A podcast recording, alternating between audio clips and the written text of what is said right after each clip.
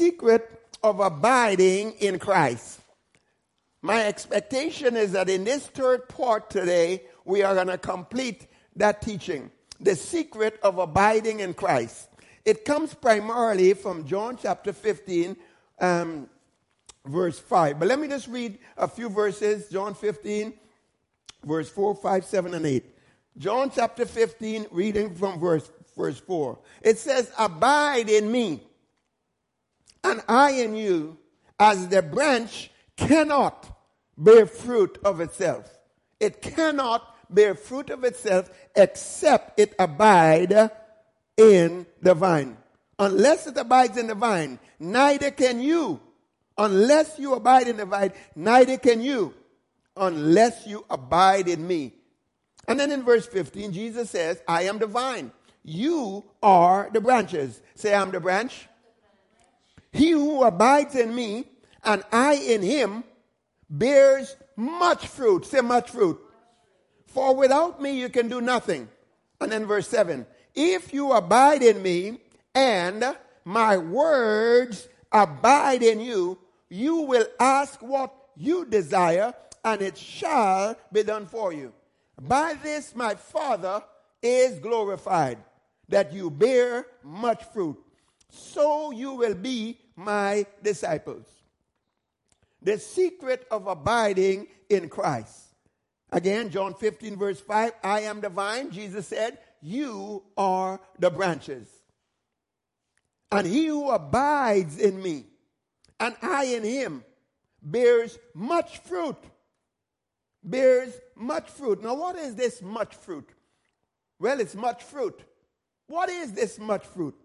Well, it's the fruit that would come forth if Jesus had freedom to live his life in you and through you. If Jesus had freedom to live his life in you and through you, so that you are totally abandoned to him and he's able to flow through you, live his life the way he desires in you and through you, what fruit would come forth from your life? Well, the promises of God would be fulfilled. Would you want that? Of course the works of the devil will be destroyed. Of course, you want that. Signs and wonders, miracles, the works that Jesus did and greater works than these shall be done. It will shift Christianity from something that is ordinary to something that is extraordinary and something that is supernatural. It will bring your life to a whole different level and the fruit of your life.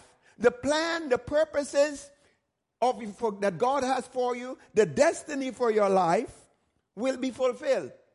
If Jesus can have that freedom of living his life in you or through you, or let's put it this way if Jesus had the freedom to be able to live your life for you, in you, and through you, this is what the much fruit would look like. It would cause transformation in your character. You will be conformed to the image of Christ. The fruits of the Spirit will be overflowing in your life. Oh, there will be tests and there will be trials, but you're going to be able to abound in joy and in peace and in meekness and in kindness and in the fruits of the Spirit, perseverance, patience, and all these things. Why? Because of you abiding in the vine and Jesus having that freedom to live in you and through you. Glory to God. Now, technically speaking, practically speaking, and if I may say, accurately speaking, all the fruits are coming from the vine, from the vine life. Envision it. Here is the vine, here are the branches. Oh, yes, the branches bear fruits and the fruits look kind of nice and taste good. But where is it coming from? It's coming from the life and the sap that is in the vine, and the branch bears the fruit. In other words, then, here is the, the branch, if it's disconnected from the branch, from, from the vine, it cannot bear any fruit. So, technically speaking, even though the branch is bearing the fruit, it really is coming from the vine. In other words, then let's put it this way. Technically speaking, it's coming from Christ. In other words, you can of yourself do nothing. Everything, every blessing, every blessing, every good thing is in Christ. Now, myself, I love a number of scriptures, Ephesians 1 verse 3, that thanks be to God which has blessed us with every spiritual blessing. Thanks be to God who has given unto us all things that pertain unto life, and I could go on and on and on. But let's stop for a moment. Let's capture the truth. Let's be accurate. You are blessed with every spiritual blessing that exists in Christ. It is in Christ and Christ is in you. So it's all yours, but it's in Christ and it's in you. It's in Christ. It is in Christ. In other words, then, all of it, all of the blessings, all of the goodness. Apart from Him, you are nothing. But in Him, you have everything. It is all in Christ. It is by Christ. You know, the scripture speaks about uh, um, in Him we have redemption and all the in Him. What does it mean? In union with Him, in that oneness with Him. He is the vine, you are the branch. And as a result, all of these blessings are yours. In other words, you have a common union. You have an intimate participation. You have a share in the life of Christ, in the sap that is coming out of that vine. Common union. Communion. Communion. Communion participation. Now, no wonder when you grasp that, that the fact of the matter is the life is in the vine, the life is in Christ, the blessings are in Christ, the much fruit comes out of Christ. No wonder it is necessary for you to abide in Him. Because except you abide in Him, you cannot bring forth anything. But if you do, you will bring forth what? Much fruit. Glory to God. Are you with me? This thing is not a joke. This thing is real. This is not just about being born again and accepting Jesus as Savior and Lord. And, and no, it's more than that. It is about discipleship. And when I say discipleship, anyway, let me just back up a little bit here. All of everything, every good thing, comes from Christ. Healing, technically speaking, comes from Christ. Your spirit is life and healing and health and wholeness because of righteousness, the oneness that you have with God in Christ. Romans chapter 8, verse 10. And if the same spirit that raised up Christ from the dead dwells in you, he quickens your mortal body.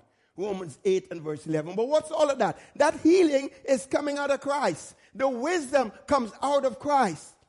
It all comes out of Christ. So what, ha- what is necessary for you to have that much fruit is that you must abide in him. Jesus says, except you abide in me. That's the only way.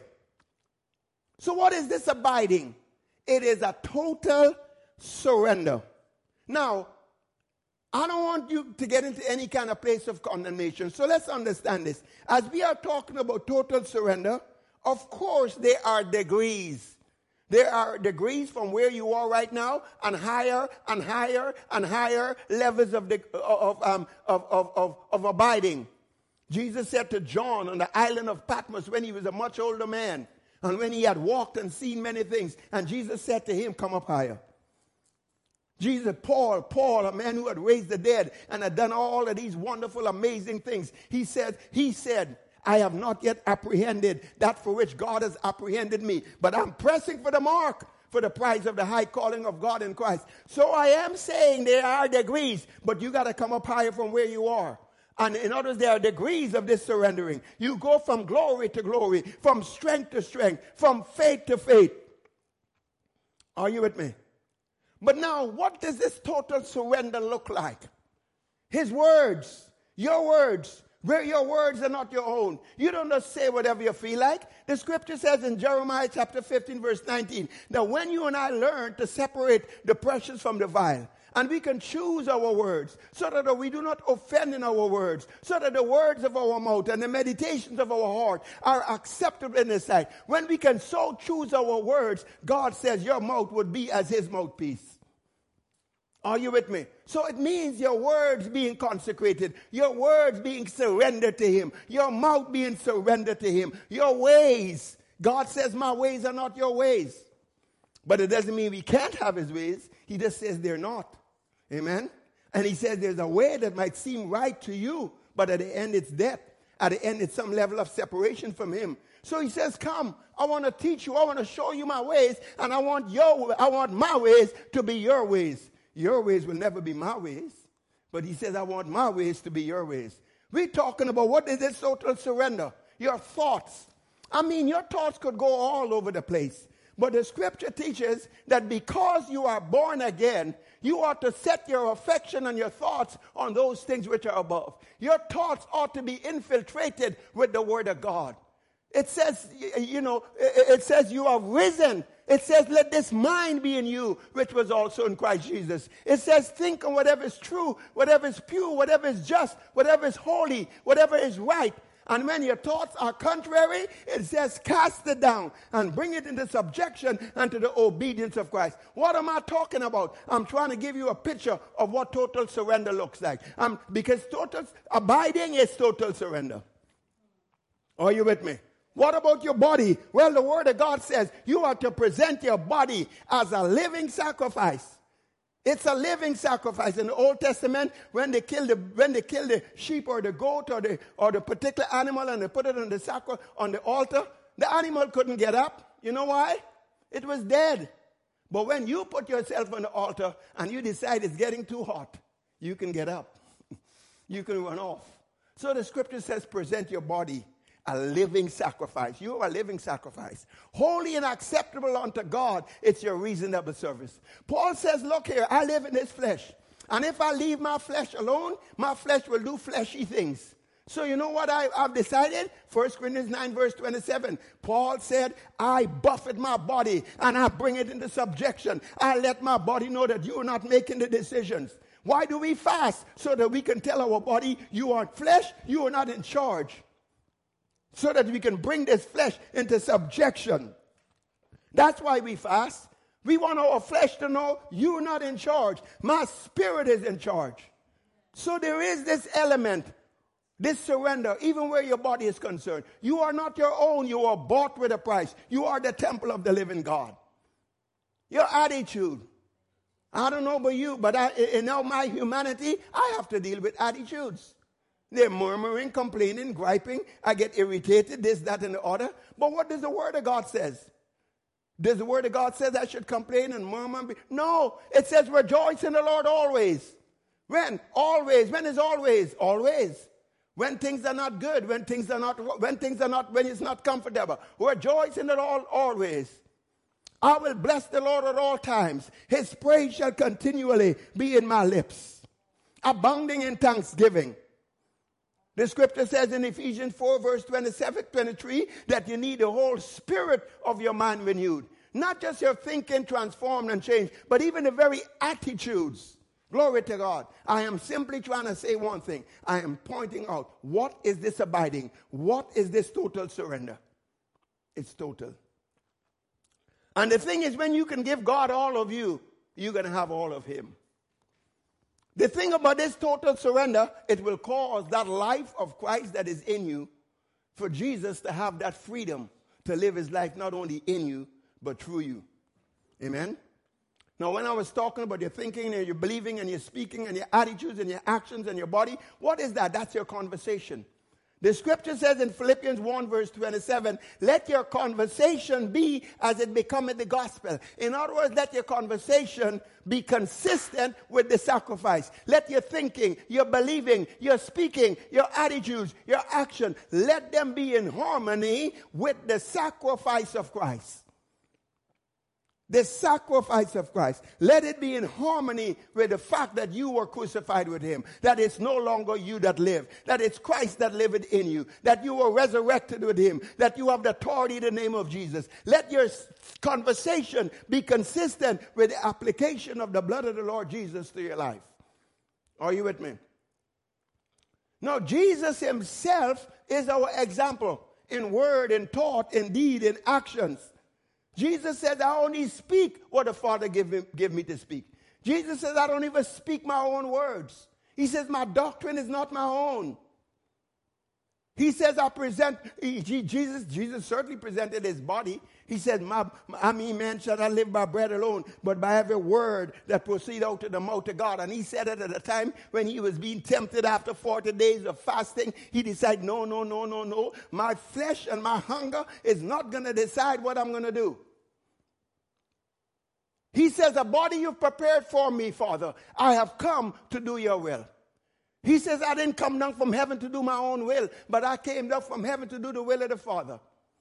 And he says, My meat, my strength, my enablement, my power, it comes from doing the will of the Father. Even in the Garden of Gethsemane, when he was facing separation from the Father, and he was faced with, Do I take the cup? Do I follow through with this? Do I become sin? Do I allow this separation between from me and the Father from the Holy Ghost? And he, and he went through what looks like a bit of a struggle. And he says, If it be possible, take this cup from me. And then he came to the point, Nevertheless, not my will, but thy will be done. And he sweat, as it were, drops of blood because of the stress and the agony in facing that decision. But he came to the point, Not my will, but thy will be done. Well, the word of God is also telling us that Jesus is our example. Copy after him. Look after, look, look to him. Be as he is. Amen. And so God is, eh, so when we're talking about surrender, that's what we are talking about, even to the point of your own will. Glory to God. Hallelujah. We too must come to this place. I present my body a living sacrifice. A body, Lord, you have prepared. Uh, this body is for you. Jesus, live your life in me, live your life through me. Come in the volume of the book. It is written, and live in me and live through me. That I live not the rest of my life for the will of men or for my own will, but for the will of God. Total surrender. Blessed be the name of the Lord. Now, question. If Jesus was able to live his life in you freely, that's what that total surrender would look like.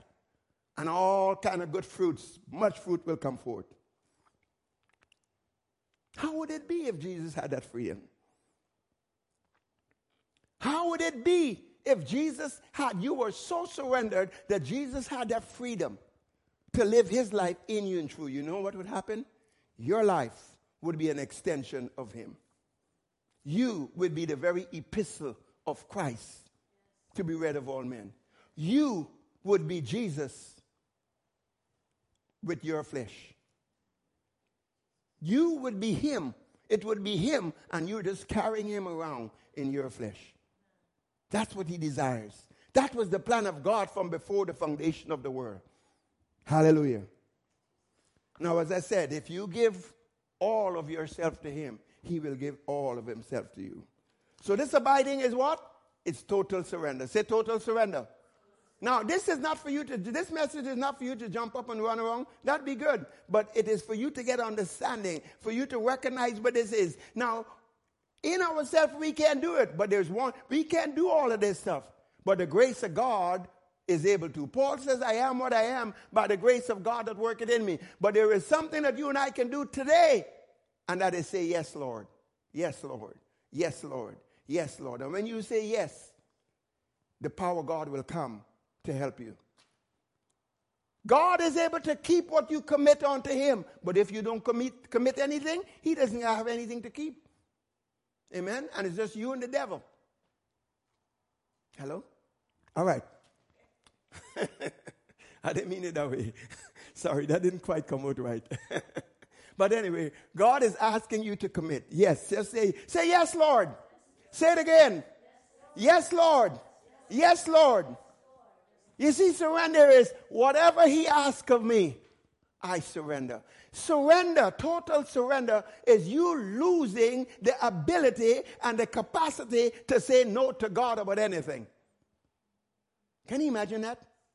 All right. now, what is the secret to surrender? Is it willpower? No, it's not willpower. If it was willpower, then we can just, then, you know, then we can worship our will. it's not willpower. Hallelujah. Glory to God. What is it? It is the application of the cross. The secret to surrender is the application of the cross, the sacrifice of Christ. Luke chapter 14, reading from verse 26, Jesus speaking. And Jesus said, If anyone comes to me and does not hate his father, mother, wife, children, brothers, sisters, yes, and his own life, we can say his own self also, he cannot be my disciple. Just like he said, if you don't abide, you cannot bring forth that fruit except you abide. Well, here he says if you don't if you don't give up all and if he's not totally first, you cannot be his disciple. And whoever does not bear his cross and come after me, he cannot be my disciple. Let's stop for a moment. He says, if you don't totally put him first, even over self or anything else, if you don't do that, you can't be a disciple. disciple. And then he says, if you don't take up your cross, you can't be my, my disciple. Is he then saying that taking up the cross is putting him first and everything else comes after? Is he now saying that taking up the cross is death to self? Glory to God. Except a corn of wheat fall into the ground and die, it abides alone. But when that seed falls into the ground and die, that is when fruit comes up. Accept your life Except you sow your life into the kingdom of God. Except you die, you cannot live the life that He has for you, which is His own life living in you and through you. That's how it is. It is the application of the cross that will produce, that will release the power and the Holy Ghost to bring you to that place of total surrender. You can't get there on your own. You could say yes, but it is the power of the Holy Ghost that is going to take you to that place of total surrender. It's not by might nor by power, but it is by the Holy Ghost. Paul put it this way. So I'm saying it is the application of the cross. But let's dig into that some more. Paul said in Romans chapter, first of all, in 1 Corinthians chapter 1, verse 18, he says the preaching of the cross, which means the sacrifice, is the power of God that's the power of God. The preaching, the speaking, the declaration of the sacrifice. The eight elements of the sacrifice, which we're going to get to. The speaking of I'm crucified. The speaking of old man is buried, dead, and gone. The speaking that I have been resurrected with Christ. The speaking that I have ascended with Christ and I'm seated at the Father's right hand. The speaking of the application of the blood that has washed me, cleansed me, given me forgiveness, made me the righteousness of God in Christ. The speaking of the fact that the name of Jesus is mine and I can access the throne of God by that name. I can rule over the devil and demons and situations and circumstances. The, the, the preaching of the fact that it's no longer me, but the life of Christ lives inside of me. The declaration of the word of God and the promise of God are mine. That's the power. The preaching of the cross, the preaching of those eight elements, and I'm just going to repeat them to make sure I get it into you, even though I haven't gotten there in the messages yet. The preaching, the preaching. But when you hear preaching, it does not mean what somebody is doing from behind the pulpit. Preaching is speaking.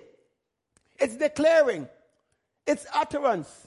So it is your speaking, you sitting back and saying, mm, I'm crucified with Christ. Mm. That's not going to release power. You got to come out of your mouth. Glory to God. That's how this stuff works. Life and death is in the power of your tongue.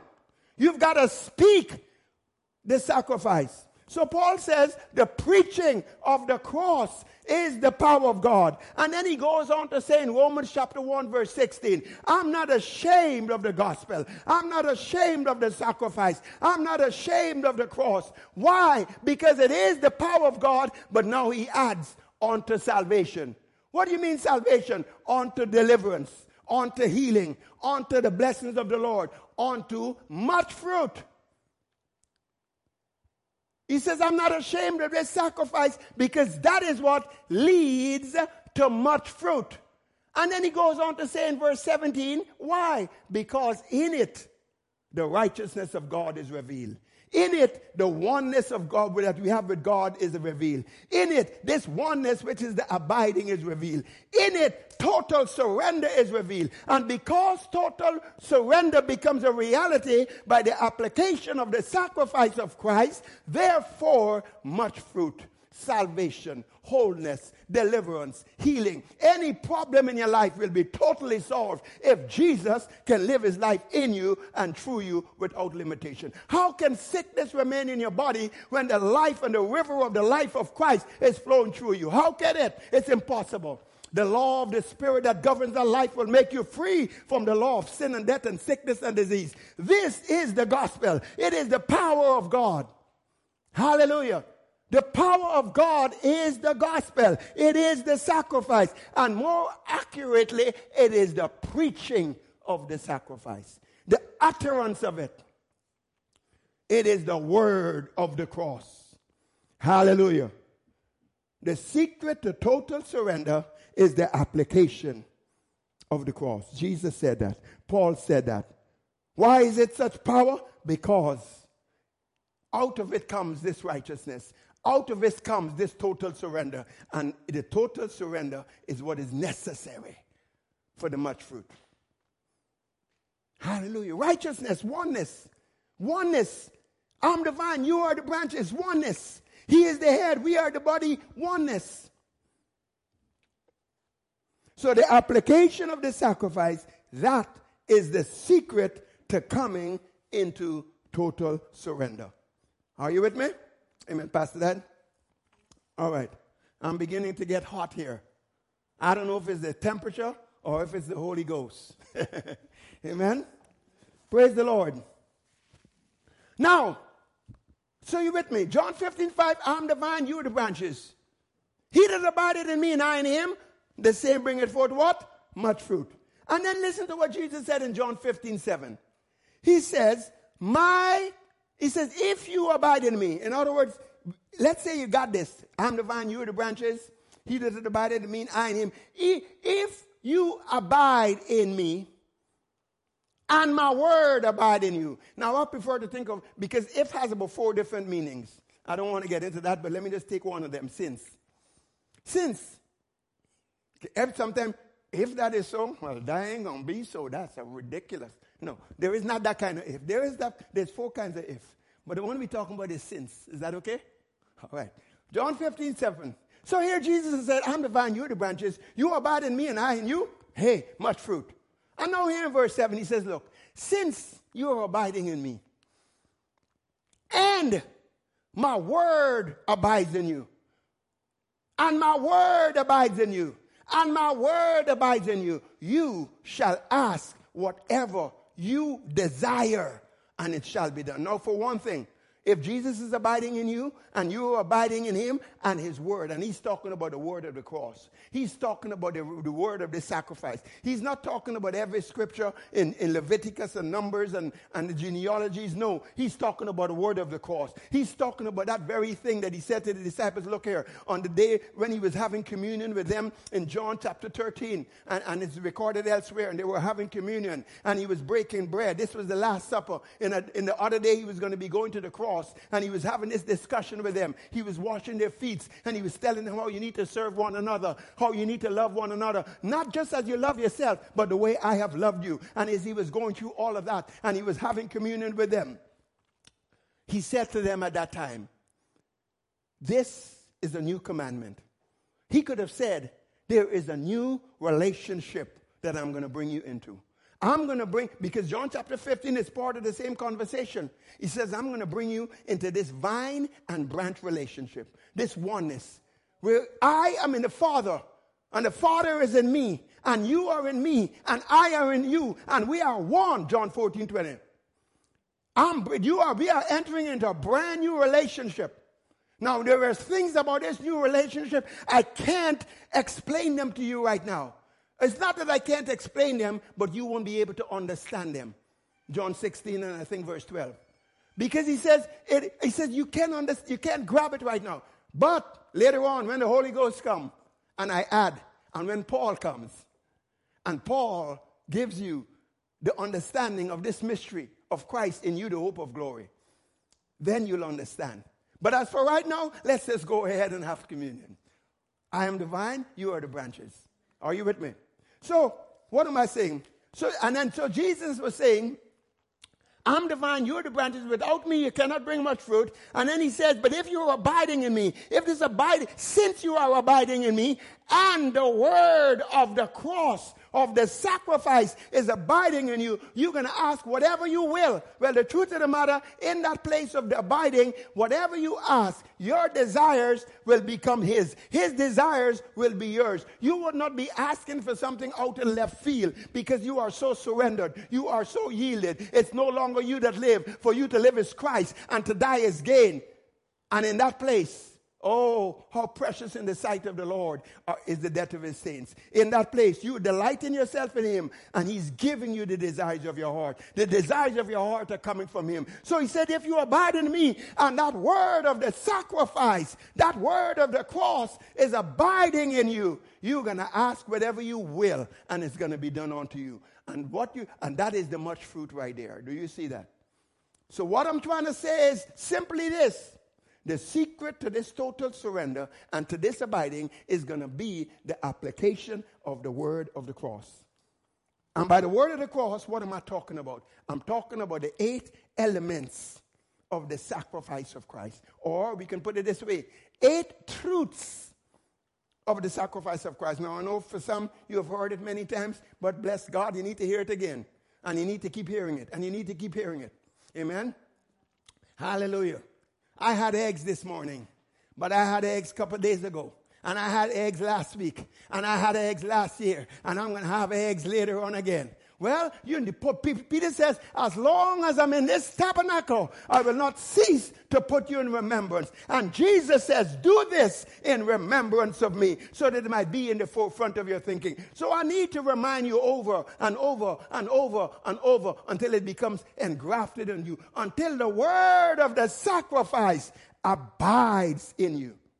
So, very quickly, these, they, I'm talking about the eight elements of the sacrifice. Many times when we talk about the sacrifice of Christ, we speak of it um, somewhat loosely, and I don't mean to be unkind, uh, but, but we, take, we will say the cross, we'll say the blood, and we will say, but we don't connect it all together.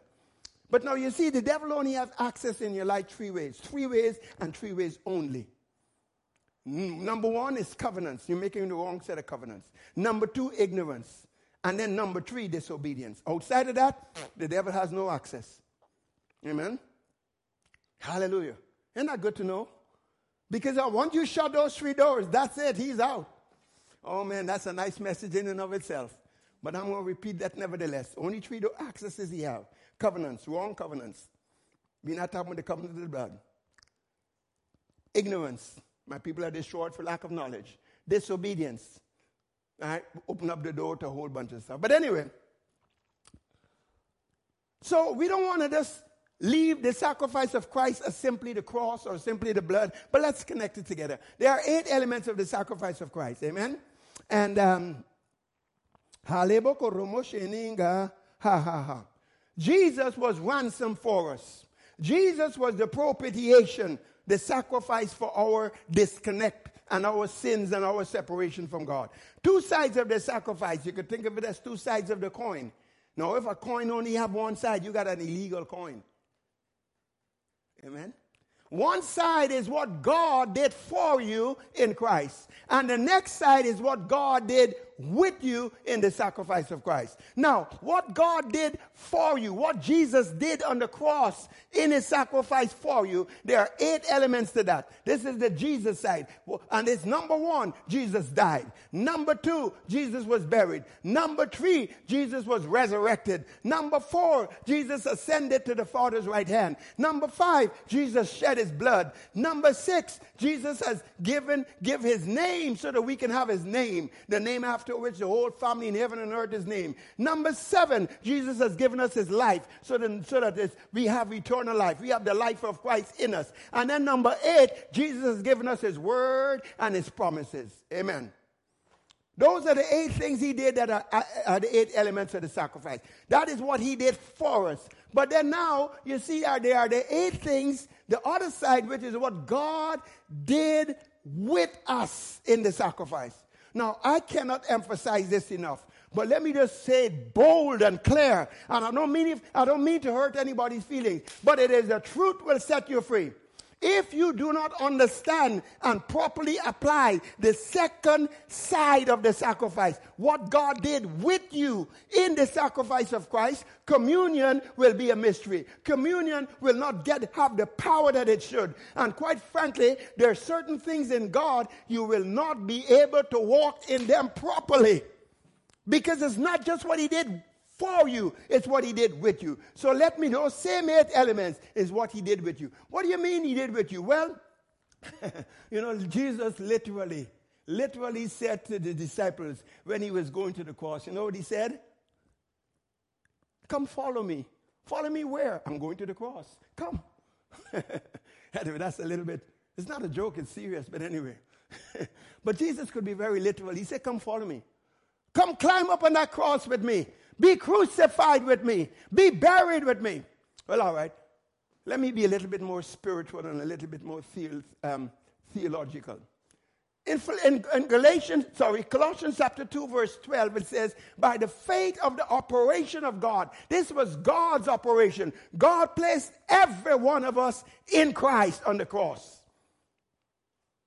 So what happened? When Jesus died, number one, you died. When Jesus was buried, number two, you were buried. When Jesus was resurrected, number three, you were resurrected. When Jesus ascended to the Father's right hand, you ascended with him and were made to sit together with him at the Father's right hand.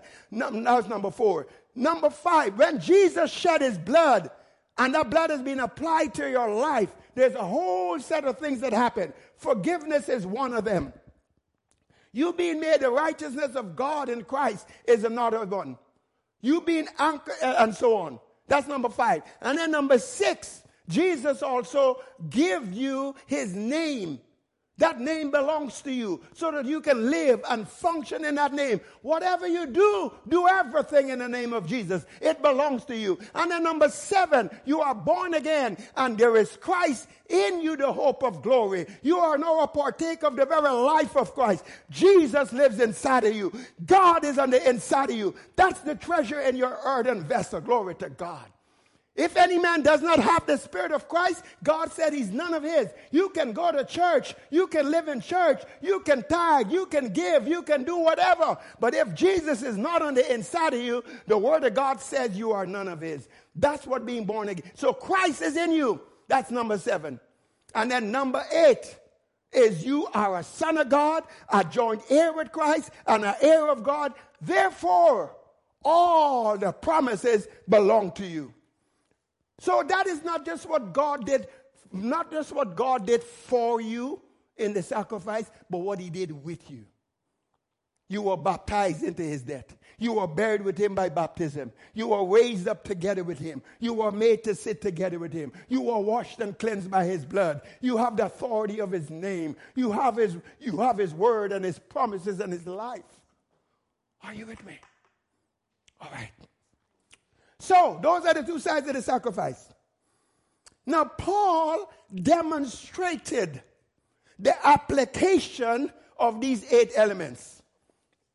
He demonstrated, because remember, if you can apply these, it will bring you to the place of total surrender. Amen? Paul did it. When Paul said in 2 Corinthians chapter 4 and verse 10, about all the trouble and everything that he went through. But he said, you know what? Hmm.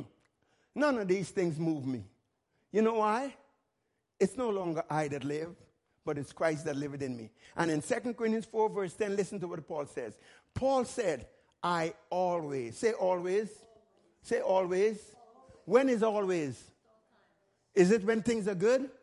Does it include when things are bad? Does it include when you're there trying to stay afloat before you sink? Is it when they're storm? Is it when they're hanging you over the cliff in a basket? Always is always. So Paul says, I always bear about in this body, this temple in which I live. I always bear about in this body the dying of the Lord Jesus.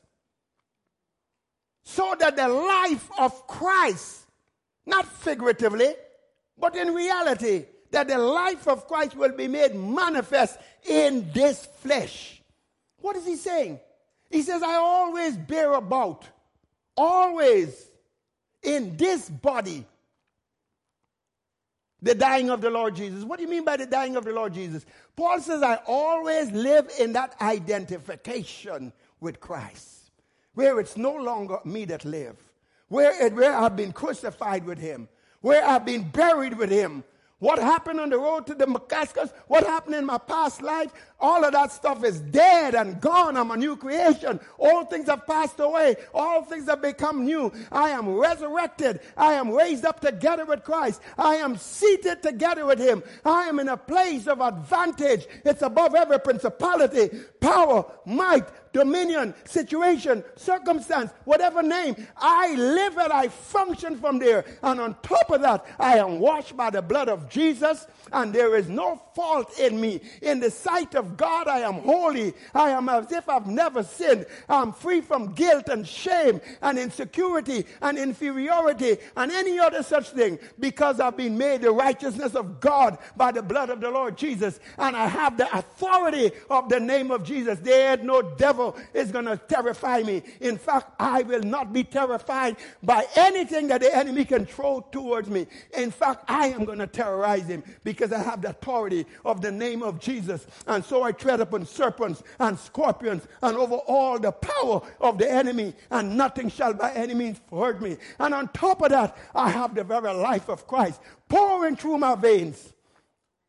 So that if sickness try to attach itself to me, if some serpent try to bite me and poison me, I'm going to shake it off in the fire because the life of Christ is flowing through me. And that life is like a river. Out of my belly flows rivers. And that wherever that river goes, it destroys sickness and disease. That law of the spirit of that life governs me and it makes me free from the law of sin and death. Why? Because the life of Christ, I always bear about in my body the dying of the Lord Jesus. I died with him. I was buried with him. I was resurrected with him. I ascended with him. I've been washed by his blood. I have his name. I have his life. And I have his word and his promises. Hallelujah. Paul says, I live this way. Amen. And that brought him to a place of surrender. He says, Every day I wake up, he says, I die daily. And he says, You know something? This is not just theology or something cute to me. This is my commitment. I am committed to this. He says, For me to live is Christ, and to die is gain. He says, I don't count my life dear unto myself. I don't count my life dear unto myself. Paul, they told Paul, Paul, you're heading to Jerusalem. The prophets reveal that when you get to Jerusalem, they're going to throw you in jail. They're going to chain you. You're going to be in prison. Man, it don't look good. Paul, don't go. Don't go. Trouble is ahead. Don't. Paul says, oh, come on, come on, guys. You, why are you trying to grieve me? He says, look, relax, chill out. He says, look, and I think this is in Acts 20, verse 24. He says, none of these things move me. You know why? Because I don't count my life dear unto myself. I don't count my life dear unto myself. It's not my life. And this way I can live my life, and no matter what's ahead, no matter what's going on, I could finish my course with joy. Because my joy is not dependent on circumstances. My joy is not dependent on what it looks like. My joy is not dependent on, on what anybody does or don't do. Jesus, He is my joy. And He's the same yesterday, today, and forever in every situation. He says, I live this way. I'm committed to this. It's no longer I that live, but it's Christ that liveth in me. So now you see, communion is a precise illustration of this abiding, this surrender that produces the life of Christ. Listen to John chapter 6, read it from verse 51 to 57. John chapter 6. Glory to God. Communion common union, the intimate participation in what Jesus did in his body and in his blood. That means in his sacrifice. John 6 51. Jesus says, I am the living bread which came down from heaven. If anyone eats of this bread, he will live forever. and the bread that I shall give is my flesh, which I shall give for the life of the world. Verse 53. Then Jesus said to them, Most assuredly I say to you, unless you eat the flesh of the Son of Man and consume it and drink his blood and consume it, you have no life in you. What was he saying? Eat his body, eat his, drink his blood? Is this cannibalism? No. He was talking about being consumed. He was talking about being so, so abandoned. He was talking about yielding to him completely. Whoever eats my flesh and drinks my blood has my life, eternal life. And I'm going to raise him up at the last day. My flesh is food indeed. And my blood is drink indeed. Now, when he's talking about his flesh and his blood, he's talking about the sacrifice. In communion, when we say this bread and we say this cup of blessing, wine, grape juice, whatever it is, we're talking about the sacrifice. In 1 Corinthians chapter, chapter 10 and verse 16, now you can go read 1 Corinthians chapter 11, verse 23 to about verse 31. We're not going to do that today, but you can check it out. But in 1 Corinthians chapter 10, verse 16, Paul said, the Spirit of God through Paul says, the cup of blessing, the cup of blessing which we bless, is it not the communion of the blood of Christ? Is it not the common union with the blood of Christ? Is it not the intimate participation that you have with the blood of Christ? Is it not your share in that shed blood? And the bread, the bread, the bread, the bread which we break, is it not the communion of the body of Christ? Is it not the common union with the body of Christ? Is it not your intimate participation and share in what Jesus did in his body? Because he didn't just do it for you, but he did it with you. Here is a common union. And Paul said in chapter 11 that if you do not understand that, and you eat and you drink and you take the communion, but you don't have discernment, of what's going on with this body and what's going on with this blood, then the healing and the deliverance that is yours will be denied you. And because of that, many are weak, many are sick, and many die early. Why? Because of not discerning the sacrifice of Christ. Are you with me? All right. Because I got a share in this, man. This sickness ain't got no right in my body. Are you with me? All right. Praise the Lord. So, Hallelujah. Blessed be the name of the Lord. Glory to God. So why, why is the application of the eight elements total surrender? Why? Now remember, total surrender is not about willpower. It's not about willpower. If it was about willpower, which means legalism, then the scripture would have been talking about you becoming yoked together with Moses and with the law. But the scripture says, Jesus says, no, no, no, no, no, come, come to me, learn of me.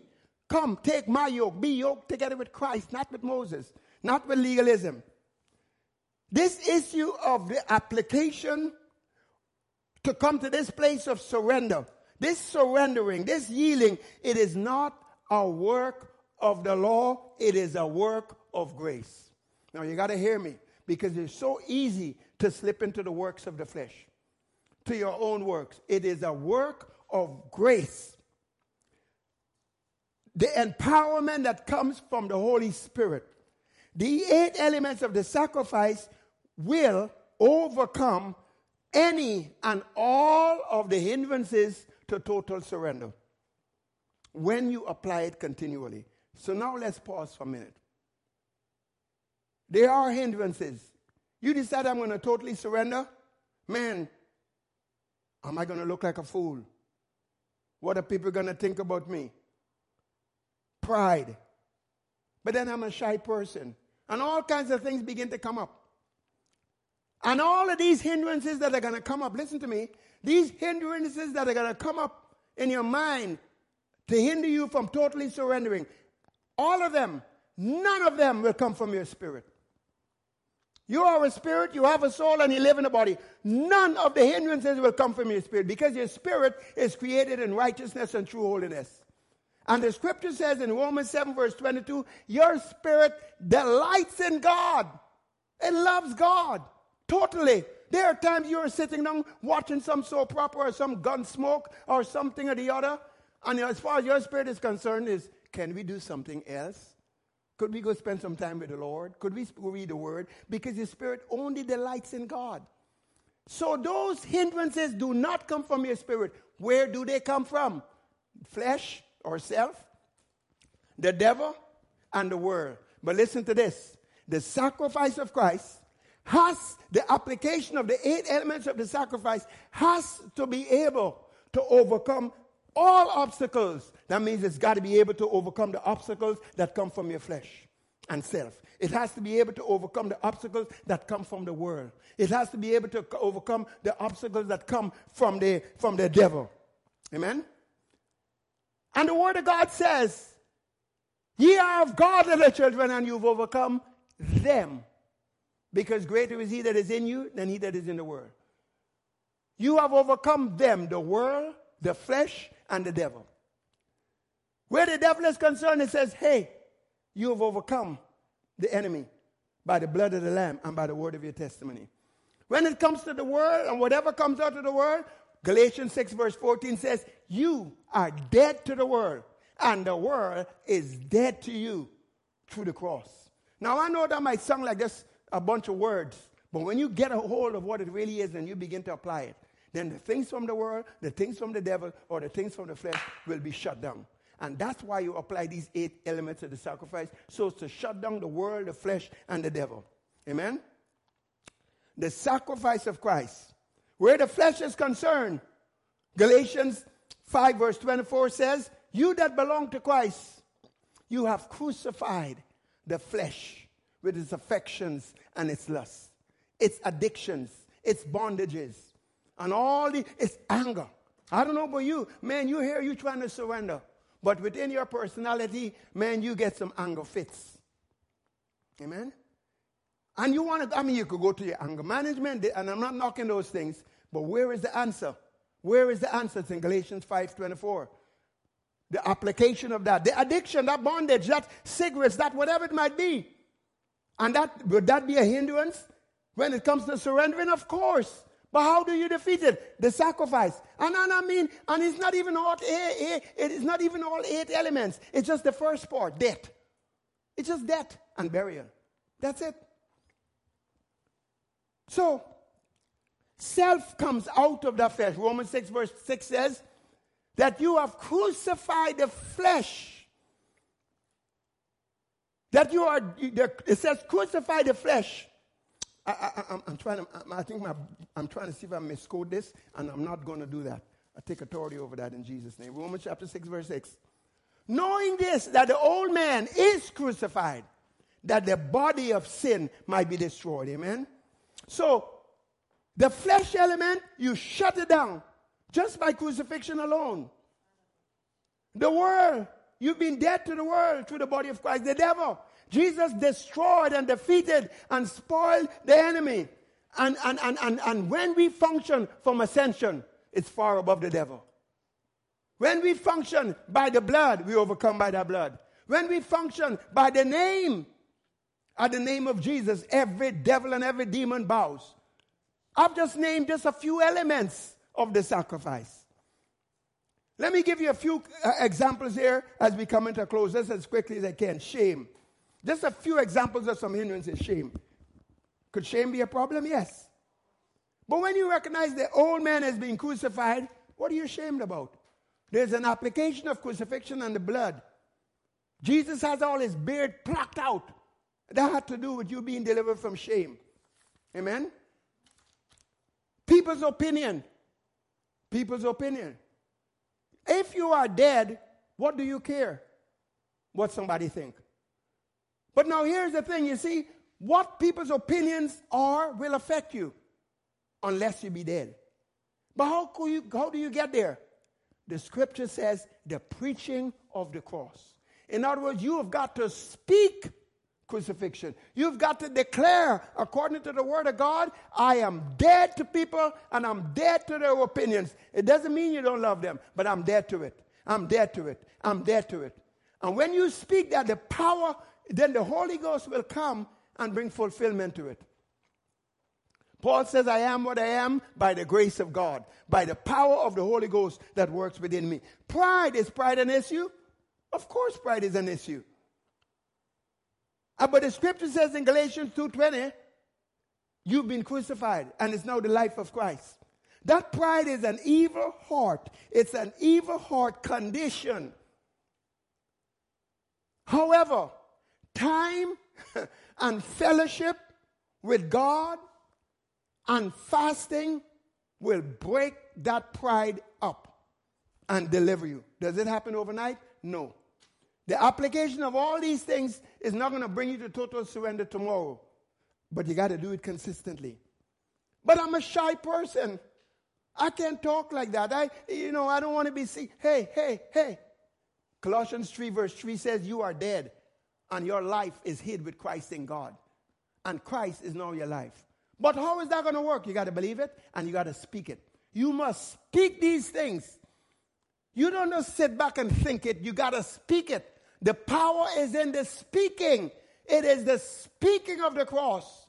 God manifests his word through speaking, Titus 1, verse 3. But what about fear? Fear. I'm afraid. I'm afraid. Well, when you feed on the word of God, it will drive out fear.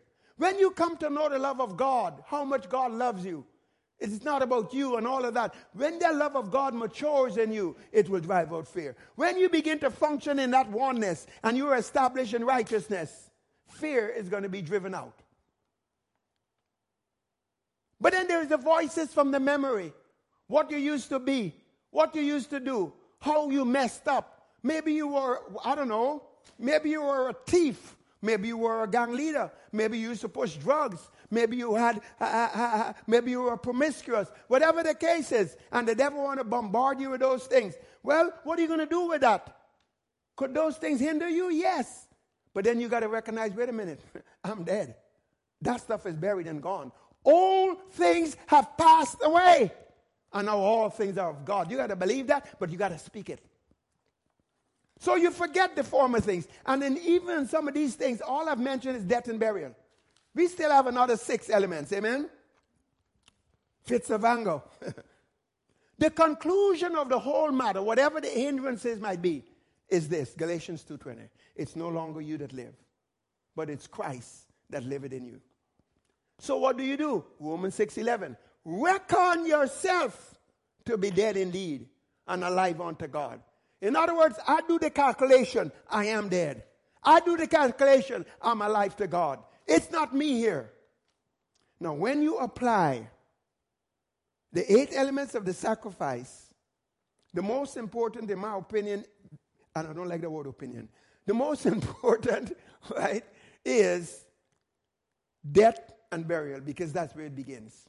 Amen? When you apply those eight elements, the power of the Holy Spirit shows up and gives you the victory. Romans chapter 8, verse 13 says that through the Spirit you mortify the deeds of the flesh. In other words, you kill off the stuff that the flesh wants to do. How? By the Spirit. But then the Holy Ghost performs miracles, and He does it when He hears faith, when He hears you talking. Romans 8 13. When you apply these, the Holy Ghost gets on the scene. The scripture says, Zechariah 4, verse 16, verse 6, sorry, it's not by might nor by power, but it is what? By the Spirit, say the Lord. Philippians 2, verse 12 and 13 says that when you work out your salvation, when you believe, when you work out your salvation, when you declaring the word of the cross, that is the power of God unto salvation, and you are working it out, verse 13, the Holy Ghost will work in you, both to will and to do and to perform. He's going to give you the desire and he's going to give you the grace and produce it.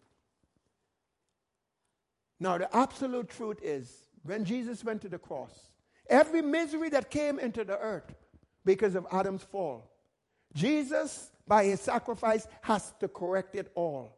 If Jesus did not correct everything that went wrong because of Adam's fall, then it would mean that what the devil accomplished in Adam would be greater than what God accomplished in Jesus. And that can't be. So, if what God accomplished in Jesus, the reconciliation and the justification, is greater than what the devil did in Adam, the condemnation, if what God did in Jesus, the second Adam, is greater than what the devil did in the first Adam, and it is, then it means any misery, any problem that, that there is in the realm of humanity, the answer always is in the sacrifice of Christ. Are you with me? Was that? Amen. Praise the name of the Lord. The absolute truth is the sacrifice of Christ and its application answers every and any problem in the human race or arena. Jesus said, it says, for this purpose he was manifested to destroy the works of the devil. Colossians 1:20 says that by the blood of his cross he has reconciled everything to God's original intent. Amen. Now, here are five actions as we close that you need to take. On the one hand, the first part is you've got to get more and more understanding of these eight elements. How is that going to happen? You see, it says in all you're getting, you got to get understanding. How are you going to get the understanding? You got to meditate. You got to meditate in these eight elements of the sacrifice. Whether it be the name, the blood, the word, ascension, you got to meditate in it. What do you mean meditate in it? You got to study. You got to mutter it under your breath. You got to confess it. You got to envision yourself, see yourself in that cross, see that sickness being placed on Jesus, see those stripes on his back for your healing. So you got to envision it. See yourself being out of that wheelchair and walking like a normal person. You got to meditate. Also, too, make it a matter of prayer. Whatever it is, put it in prayer. I'm going to send it together with Christ, but put it in prayer. Oh, Father God, I thank you I'm raised up together with Christ. I thank you that this is where I'm seated far above devils and demons. I thank you that even though I'm facing some, some heavy, tough looking situations, ah, not a big deal. I have an advantage. I'm functioning from here. Da, da, da, da, da, da. Make a prayer. Because when you pray, you get it branded on the inside of you. And then also, too, that's number one. Number two. Number three, which has to do with becoming a doer. Practice. Number three, practice. Practice these things. If you have an opportunity, I mean, condemnation is trying to get a hold of you. Practice. By the blood of Jesus, there's no condemnation. I'm already forgiven. Oh, but I, but you messed up. You did wrong. You're going to be punished. No, no, no, no, no. Jesus took the punishment. Practice every time that you get an opportunity, and you're going to get lots of opportunity. But when you practice, you develop muscle. Amen. Number four, bring your thoughts into subjection that condemning thought, that accusation, don't, don't, don't, don't live with it. Don't tolerate it. Cast it down and cast it out. And then number five, let Jesus be your example. Amen? Let Jesus be your example. Receive, uh, uh, uh, and I'm, I'm going to end there. So here is the deal. Now, these things take discipline. God is inviting you into a new relationship this vine branch, this oneness, this, this, this, this righteousness, this total surrender. I am the vine, you are the branches. Abide in me, and I in you, and you're going to bring forth much fruit. It's necessary for you to apply these eight elements how often? Continually. From now till Jesus come, so that you could keep rising and rising and rising and rising. Jesus says, if you continue in my word, then are you my disciples indeed. James 1:25. You look into the word of liberty, but when you go away, you don't forget. You keep that word before you and you stay with it. 2 Corinthians 3, verse 18. We beholding as in a mirror the glory of the Lord are changed from glory to glory. Beholding, looking, seeing. You got to continue. Amen. Now, I believe God for you to receive grace so that you can be that disciple, so that you can do these things. Now, we're going to have com- communion. For those of you that are at home, go grab some grape juice, wine, and something to drink that would represent the blood of the Lord Jesus Christ, and get a cracker, bread, or something, and we're going to have communion. Now, I'm going to lead you in a, so I'm just going to give you a moment to go get your communion elements. Amen? And we are going to, we're going to have communion together. But now, in this communion, I'm going to tell you right now, it's going to be, a, it's going to be primarily a long confession. But in this confession that I'm going to lead you in, it is designed to more or less summarize a lot of what we've already shared, but so that you can hear it out of your own mouth and get it plastered in your heart. Amen? Amen. So I want you to do get ready. Praise the name of the Lord. And even as you're getting ready right now, Just declare and just release the kingdom of God wherever you are. Because that kingdom rules over all. That kingdom is righteousness, peace, and joy in the Holy Ghost. I release the kingdom of God by the power of the Holy Ghost right where you are, in that atmosphere where you are. And everything that is contrary, I bind it, I drive it out by the authority of the blood of the Lord Jesus and the finished work of the cross. And I'm not, I would not, I'm, I'm, i expect that even as you have communion, God is going to touch your life. Grace is going to be released. Maybe you need healing in your body. I believe for that healing to take place. Amen. Now let's just get a hold of, get a hold of this bread, and I want you to make this confession with me. Say it from the depths of your heart. Say, Father in heaven, I thank you for the gift of communion. I realize I have a common union with everything Jesus did in his body. I have an intimate participation. I have a share in everything Jesus did in his sacrifice. He did them for me and he did them with me. So I confess that I died with him. The old man was buried with him. The past is gone. I confess I was, I, I was raised up with him. I ascended with him. I'm seated at the Father's right hand. I have the very life of Christ in me. I have the authority in the name of Jesus every situation, every devil or demon, every sickness or disease is underneath my feet. I confess that every sickness that could ever afflict me was in Jesus' body. And that by his stripes I was healed. I thank you, Father, that the life of Christ is now in me.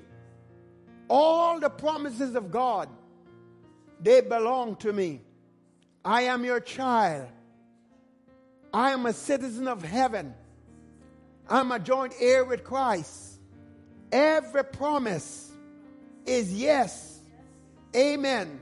Certainty in Christ. So I receive this bread right now. I receive my part in what Jesus did in his sacrifice. He redeemed me from every curse. Every curse is broken off of my life, and I receive wholeness. I receive victory. I receive prosperity in the name of Jesus. Just receive the body of Christ.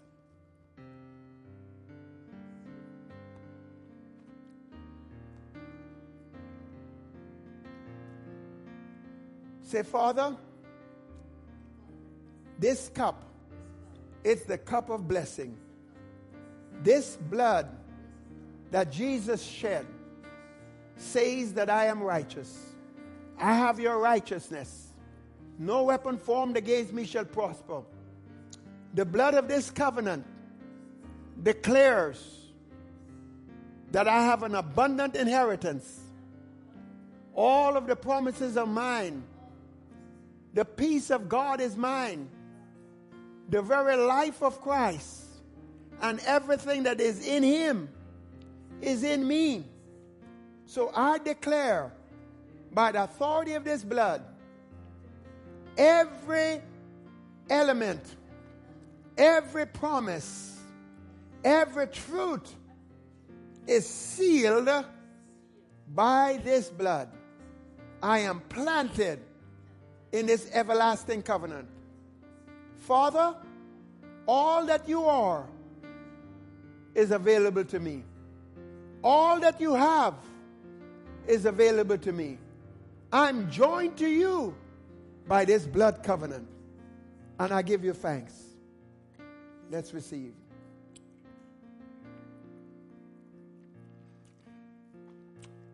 Now, Father, I stretch forth my hands and I pray for everyone under the sound of my voice. I pray that the river of the living God, the river of Christ, that river of life, that river of healing that flows out of the very person of Christ by the Holy Ghost, that flows right now in the name of Jesus, that knows no distance, that, that is not hindered by space or time, that that river flows to each and every single one under the sound of my voice. And that it brings healing it brings deliverance. The works of the devil are destroyed.